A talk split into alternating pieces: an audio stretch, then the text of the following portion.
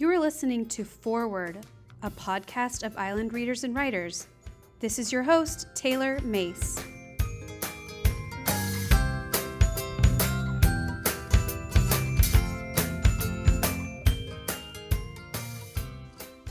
We are joined today on the podcast by author Elizabeth Atkinson. She is the author of five middle grade books, including The Island of Beyond, which is set uh, on a fictional island in Maine, and the most recent, Fly Back Agnes, which was published this spring and is the winner of the 2020 International Book Award for Children's Fiction.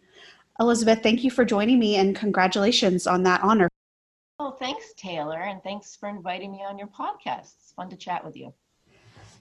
We've been fortunate to have Elizabeth um, in Island Readers and Writers programs for the past few years, and I've had the opportunity to um, be there for one of her workshops with um, middle grade students, and she just does a wonderful job of of pulling creativity out of them and getting them to think about character and plot in different ways. And one of the things that stands out about Elizabeth's novels is those quirky characters. Can you share how you choose these characters you know, that's a question people ask a lot. And I often have kids say to me, How, how did you come up with these characters? How do you know us so well?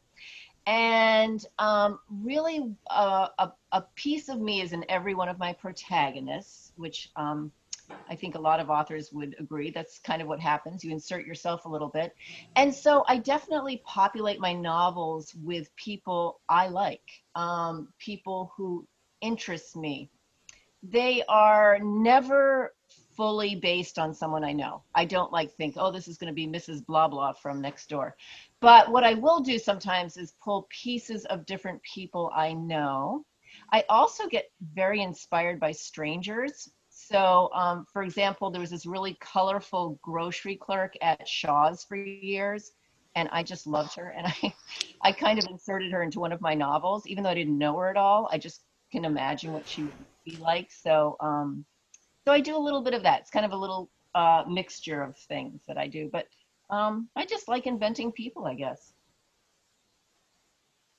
And when you're having in, in a workshop with kids, how do you get them to think about who their protagonist might be? Well, there are a lot of ways to get started in character workshops. Um, but, you know, the most important thing when you're writing a story or writing a book is you want to enjoy the time you're writing it. So you don't want to write about something you wouldn't want to read um, and something that doesn't interest you. So think of people or characters um, who interest you. I also use visuals a lot. I, I do like um, think of people in movies and television, in magazines. Sometimes I can just kind of surf the web if I'm trying to think of different kinds of people who might be, you know, playing a certain sport. And I'll look at them and think, is this my character? Is this what they look like? Is that now who are they? Uh, what's their backstory? Um, so, really, the most important thing is you create a protagonist who interests you, who you want to explore, who might have problems um, that you know you might not necessarily have those problems, but it might something that might interest you, challenges or issues that they possess that might interest you in exploring? Now, you've had uh, somewhat of a varied career, um, mostly in the arts, um, if, if I'm correct. Could you share how you um, came to start writing middle grade novels? Sure, yes. So um, I always fantasized about being an author as a kid. Um, books really became my friends when I was uh, probably in the middle school years, um, and that's why I write for this age group. Um, it was a very hard time for me. A lot of people usually um, identify certain periods in their life that were challenging. For me, it was middle school. It was not high school. I felt like I overcame a lot of angst in high school. Um, so the middle grade years, I just felt lost, invisible. I didn't feel like I had a lot of hope, I guess, about who I would become. Um, and then I would start, and, and really, um, this was the early 70s. Not a lot of contemporary fiction was available to uh, middle school kids. Um, however, Judy Blume started writing contemporary novels for that mm. age group. And suddenly, someone was writing about what was going on in my head. And her characters um, were people I wanted for friends. So I really identified with the stories. Um, they were transformative for me. They gave me some confidence. They helped me with my self doubt. So at that time, I thought, I really want to weave stories that can empower and transform people's lives, and particularly children, because I just had a very hard time growing up with my own um, self confidence and um, sense of identity. Um, and it got stronger as I got older. So a lot of my, um, a lot of the times I'm trying to pass on the message hang in there things will be okay stick to your true self um, don't think so much about the popular kids they have just as much self-doubt as you do they just might have a lot more charisma so um, so uh, that was really when i first saw myself as a writer i kept writing in different ways and I like to say that I kind of circled around publishing a book. I did everything but publish a book, even though in the back of my head that's what I wanted to do. So I worked in publishing for years. Um, I taught English literature. I ran a pen pal organization. I was a, an assistant executive director of an arts foundation. And then finally, I said to myself, you know, this book isn't going to write itself. I have got to carve out time to really dedicate myself so I gave myself a deadline when my youngest um, Nate went off to kindergarten. My daughter Madeline was in fourth grade. I said, "This is the year they're going off to school. I'm going to carve out time every day to write a book." And and that's when it started in 1998. Um, my f- first two novels were never published, uh, and so my third was finally published in 2008. So it took 10 years till I actually realized my dream. Was that difficult? That not getting those first two novels published and how did you keep going yes it was very difficult very discouraging. Um, it takes a lot of resiliency and discipline. I don't have a lot of both so i had to work on that. Um, the way it got started and really the hardest part obviously about writing a book is you think am i wasting my time? And no one's giving me any deadlines. Uh, most fiction is not sold on contract by proposing an idea. Most publishers want to see the finished product. So it's not like, hey, I have an idea, you sell it to a publisher and they give you a deadline. That rarely happens. It happens if you're very established and you're writing a series and they want to see the next book. But I write standalone fiction, so no one's waiting for me to write my next book. I mean, no one's t- giving me a deadline. So what I did to get started um, back then in 1998, Delacorte Press, which has since been absorbed by one of the big, maybe Random House, but they were the premier children's uh, literature publishing company in New York, and they had a contest every year for unpublished authors. So I read all of the past winners from the past whatever 15, 20 years, and I thought, oh, I can write a book like this. I'll, I can win this contest, easy. And I spent a year working, almost a year working on um, my first novel um, and entered the contest expecting to win something first, second, third, honors, anything. Um, and you can imagine my shock when I didn't win anything. No. but I did receive a handwritten note from one of, the, one of the judges. And she said to me, I really like your writing style. You need to work on this manuscript, find yourself an agent, and you can resubmit it to me at Delacorte Press. Um, I did all that. I worked very hard. I was thrilled, assuming, okay, now I'm going to get published. And as soon as I sent it to uh, my agent, sent it to her, she rejected it. And she said, you know, if you ever write another book, let me know. She never bought any of my books, that particular editor. But it did teach me by entering a contest, which I highly recommend if you have a hard time disciplining yourself with a deadline. Um, it taught me a lot about the whole process and um, how to write a book and how to examine other books and how they work and um, so and how to get an agent. It, it, helped me quite a bit. So um, I when I ended up writing a second novel, and I um, actually got another agent, and that book never sold. I did hang on to that agent who was very encouraging and very supportive. She's been a close friend of mine ever since. And so um, she got my third novel published in 2008. Uh, Susie Cohen is my agent, and she's just fantastic. So, um, yeah, and Susie definitely, you know, you're almost there. You really got far. You know, most people don't publish their first few novels. So she was just a really great support for me. When you're talking to middle schoolers in writing workshops, what would you say is the most important piece of advice that you give them? What I tell them is, you know, you don't have to grow up to learn how to write a book or write a story, even, but it's very important to learn how to write well. It will get you very far in life. Uh, writing is probably the most persuasive skill you can have. Um, it's it's I just can't emphasize the importance of being being able to write well and express yourself well and diplomatically and logically and thoroughly. And so it's important in email, it's important when you're applying for a job, it's important when you're writing a letter to someone you love. So um, even if they have no interest in writing, I understand that but um, writing like any life skill is something you really um, should hone and learn to do well to succeed in life it makes life actually much easier if you write well can you tell us um, a little bit about your most recent book fly back agnes i know it came out right before the quarantine started and, and you mentioned on your blog um, just a little bit about the difficulty of that and the the seeming seemingly triteness of it, but how um, you still wanted to get great stories out there to kids, especially during this time. Can you tell us about that book? Sure. Yes, Fly Back Agnes. Um, I think the book release, uh, the book party release and book launch was March seventh, I think. And um, I actually try to do collaborations um, when I do my book launches, so it helps raise money for some kind of literacy organization. And so I worked with the local charter school for this one, and it was a lot of fun. But the few days before the launch, I said to the school administration, "Are you going to shut down, or what am I? What are we going to do?" And they said, "Oh no, nobody's worried about the pandemic. Don't worry about it. Everybody will be at your book launch."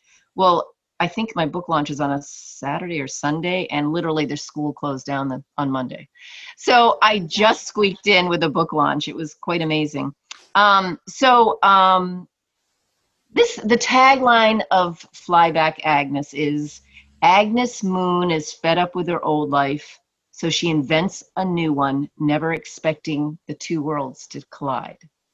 So the book is basically about 12 year old Agnes Moon who uh, hates everything about her life her name, her parents' recent divorce.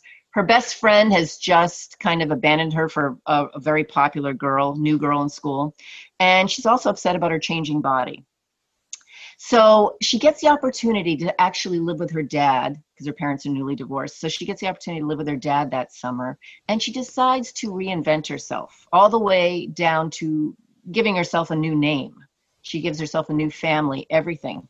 Because her dad's pretty isolated in the house working all the time. So she goes out and just kind of hangs out with kids in this new town.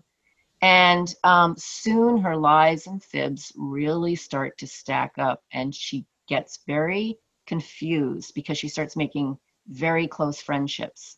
So I won't tell you any more than that, but it implodes into quite a mess.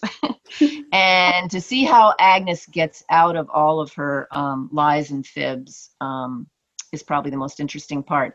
I have to say, um, I started writing this book in 2015, and then we entered into a culture and a political scene where lying um, became very controversial and has become the norm.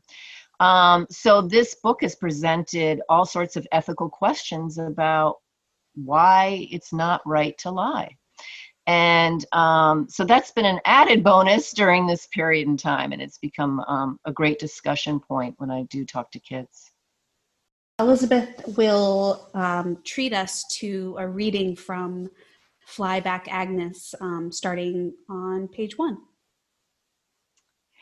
So the book opens up on the first day of um, Agnes's summer vacation. And her mom has convinced her to go into their little Vermont town to kind of celebrate and have lunch and go shopping. So that's, she doesn't want to. She's not happy about uh, the summer starting. So that's where we begin at chapter one. Chapter one I was surrounded by racks and racks of swimsuits, as if circled by sharks. Mo, do we have to do this now? I asked my mom. Everyone calls her Mo, which is short for Maureen. Come on, said Mo, waving at the counter for assistance, like she was landing an airplane. This is the perfect way to celebrate the end of the school year.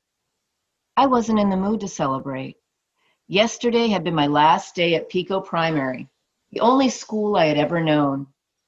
In the fall, I would be moving over to the enormous regional middle school, along with hundreds of other new seventh graders from all over Kettleboro, Vermont. Just thinking about the maze of hallways and a confusing cafeteria in that gigantic cement building made my stomach cramp. I already told you, I said. I don't want a new what can I help you with, ladies? The saleswoman chirped as she fluttered across the store. I crossed my arms and scowled. This is the first day of my daughter's summer break, announced Mo, and she needs a new bathing suit. Not nothing too pricey, just a cute, sporty number that shows off her new curves. My face instantly burned. Ooh, let's think about this, said the saleswoman, staring at me as if I were a mannequin in the window. I would love to find something to complement those gorgeous exotic tones. Exotic was supposed to be the nice way of describing the way I looked. But that word made me cringe. I'd inherited my dad's tawny skin and piercing dark eyes, tossed together with Mo's genes, her coiled copper hair, and excessive freckles. The combination makes it hard for people to label me, no matter how hard they try. And in the white world of Kettleboro, they try a lot. Within minutes, Mo had gathered a dozen suits. Let's just get this over with, I grumbled as I grabbed the hangers and trudged toward the dressing rooms. Halfway across the store, I overheard the saleswoman ask, So she's adopted? No one ever thought I could hear that question, but I always heard, even when they didn't come right out and say it. Nope, Mo whispered loudly as if everyone in the entire world needed to know. Her dad's half Korean, and I'm mostly Scottish with a dash of Lebanese on my paternal grandfather's side. Sometimes I wish I had been adopted. That would explain a lot. Reluctantly, I tried on the first suit and stared at myself in the three way mirror. Part of me still believed that one day I would wake up and find myself as I used to be, scrawny and shapeless. But standing under the fluorescent lights in a navy blue one piece, I looked curvier than ever. Can I see? Mo called from the other side of the curtain. I bet that orange one with spaghetti straps is sensational. This is a waste of time, Mo. I don't even like swimming anymore. Hang tight, my mother commanded. I'll check the racks again. I ignored her and changed back into my clothes. Nothing for you, sweetie? asked the saleswoman as I handed her the pile of rejects. I shook my head and found Mo by the bikinis. She held one in front of me, pastel pink and lacy. Not a chance, I hissed, and we finally left the store. And that's the first part of chapter one. Oh, I can just feel her teenage almost teenage angst and just recall going through that as probably most teenage girls do. Well, yeah, I mean, the worst thing for me every year was buying a new bathing suit. I that just still is. Yeah, I mean, well, I don't bother anymore, right? But I mean, I, it was just the worst, and it, it, I, girls, a lot of girls suffer through it, and having to look at themselves under fluorescent lights, and especially that age when your body's changed and you just want your old self back. It's hard. It's very hard. A lot of, uh, and you know, a lot of I probably boys don't realize what it's like to go through. I'm sure boys go through similar self doubt. I mean, I just remember often tears, and my mother would try so hard and, you know, say, "Oh, you look so cute," but I just would be in tears. I just didn't want to wear a bathing suit. Yeah, it, it's a t- it's it's a one that a lot of kids relate to for sure, and something I remember vividly. So that's what I I um, it's funny because people ask why I write for this age group, and um, I think it's because my 11 year old self has something to say and something to share. and, you know, and maybe not at any other age. I don't have such strong opinions, but I have a lot to say about all my doubts that I had at that age. And um, I just think it's a very hard time. I've talked to other middle grade authors that say a similar thing. Um, specifically, um, John David Anderson, he said during that that time period was difficult for him as well, and because it's the time in your life when you feel so strongly, you're starting to just feel so many emotions and and just feel every one of them so strongly and and not necessarily know how to react to them that's right. And a lot of it's hormonal, it's chemistry. Right. A lot of um, passionate feelings are coming up. But also, it's the period where you're separating from your parents and you start to realize your parents don't know everything and aren't perfect. And you can't believe it. Like, wait, I might not agree with them on this. And so that's also a very hard awakening to realize the world isn't so cushy and safe, perhaps. And for a lot of kids, it never is. But I, but it's when they, and, and for some kids who have a very dysfunctional family, they start to realize at that age it could be different. I see other people living differently. So it's a it's a large, uh, it, it's definitely an expansive period of awakening in many different ways. Well, thank you, Elizabeth, for sharing um, that passage from Fly Back Agnes, which is out now. That's right. And I think I mentioned to you also, Taylor, um, I originally had an epilogue at the end of the book, um, letting readers know what happened to Agnes years later. And for anybody who reads the book, you'll you'll know why I had that. Um, in the end, my um, editor decided to delete the epilogue, but did tell me I could offer it for free to any readers. So if anyone wants the epilogue, the bonus chapter, they're welcome to go onto my website and contact me, and I'm happy to send it to them. You know, I'm doing a lot of Zoom visits. I'm happy to do them for free with schools and book clubs, and just I'm I'm excited to be working with Island readers and writers again this um, fall um, with the kids on Beals Island. I can't wait to see them again on Zoom. Um, so I just want to help in whatever way I can and support teachers and support kids. So if anybody, if it helps to read a book and talk about it, I would love to do that. We will share Elizabeth's email address so you can contact her about uh, Zoom visits and book club, club discussions. Thank you so much, Elizabeth. Thanks so much, Taylor. Great talking to you.